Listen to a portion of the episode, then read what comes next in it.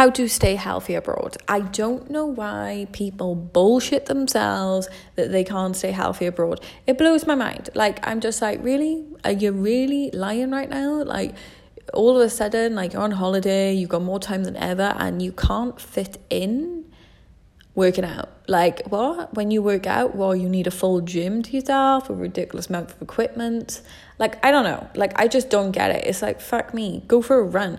Like, all you need is your fucking legs, then, you know? You don't need anything else.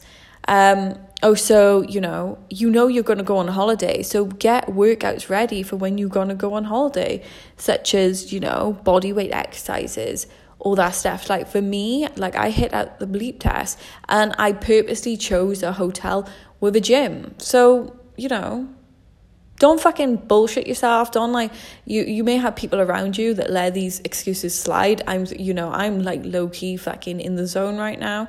So obviously, you know, I'm probably being a lot more tough on you than normal, but it is what it fucking is, man. I'm fed up with this fucking bullshit. Um, for me, I obviously lead by example. So, like, I can't, I'm not going to fucking lecture you. Like, when a lot of people, it's why I'm not a coach because I like, why people give me bullshit excuses and like, I live my life every day showing that that, that is full of fucking shit.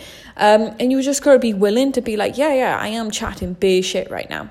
So, sorry to be a dickhead, but it is possible to go on holiday and not put on weight. It will seem very fucking difficult if you haven't done it before. Trust me, I know. I was the same two years ago, but it is completely possible and it is completely capable, and you will feel so proud of yourself that it'll be worth you like fucking all that like that struggle to make it to the gym but please do a workout you enjoy so i hope it helps see ya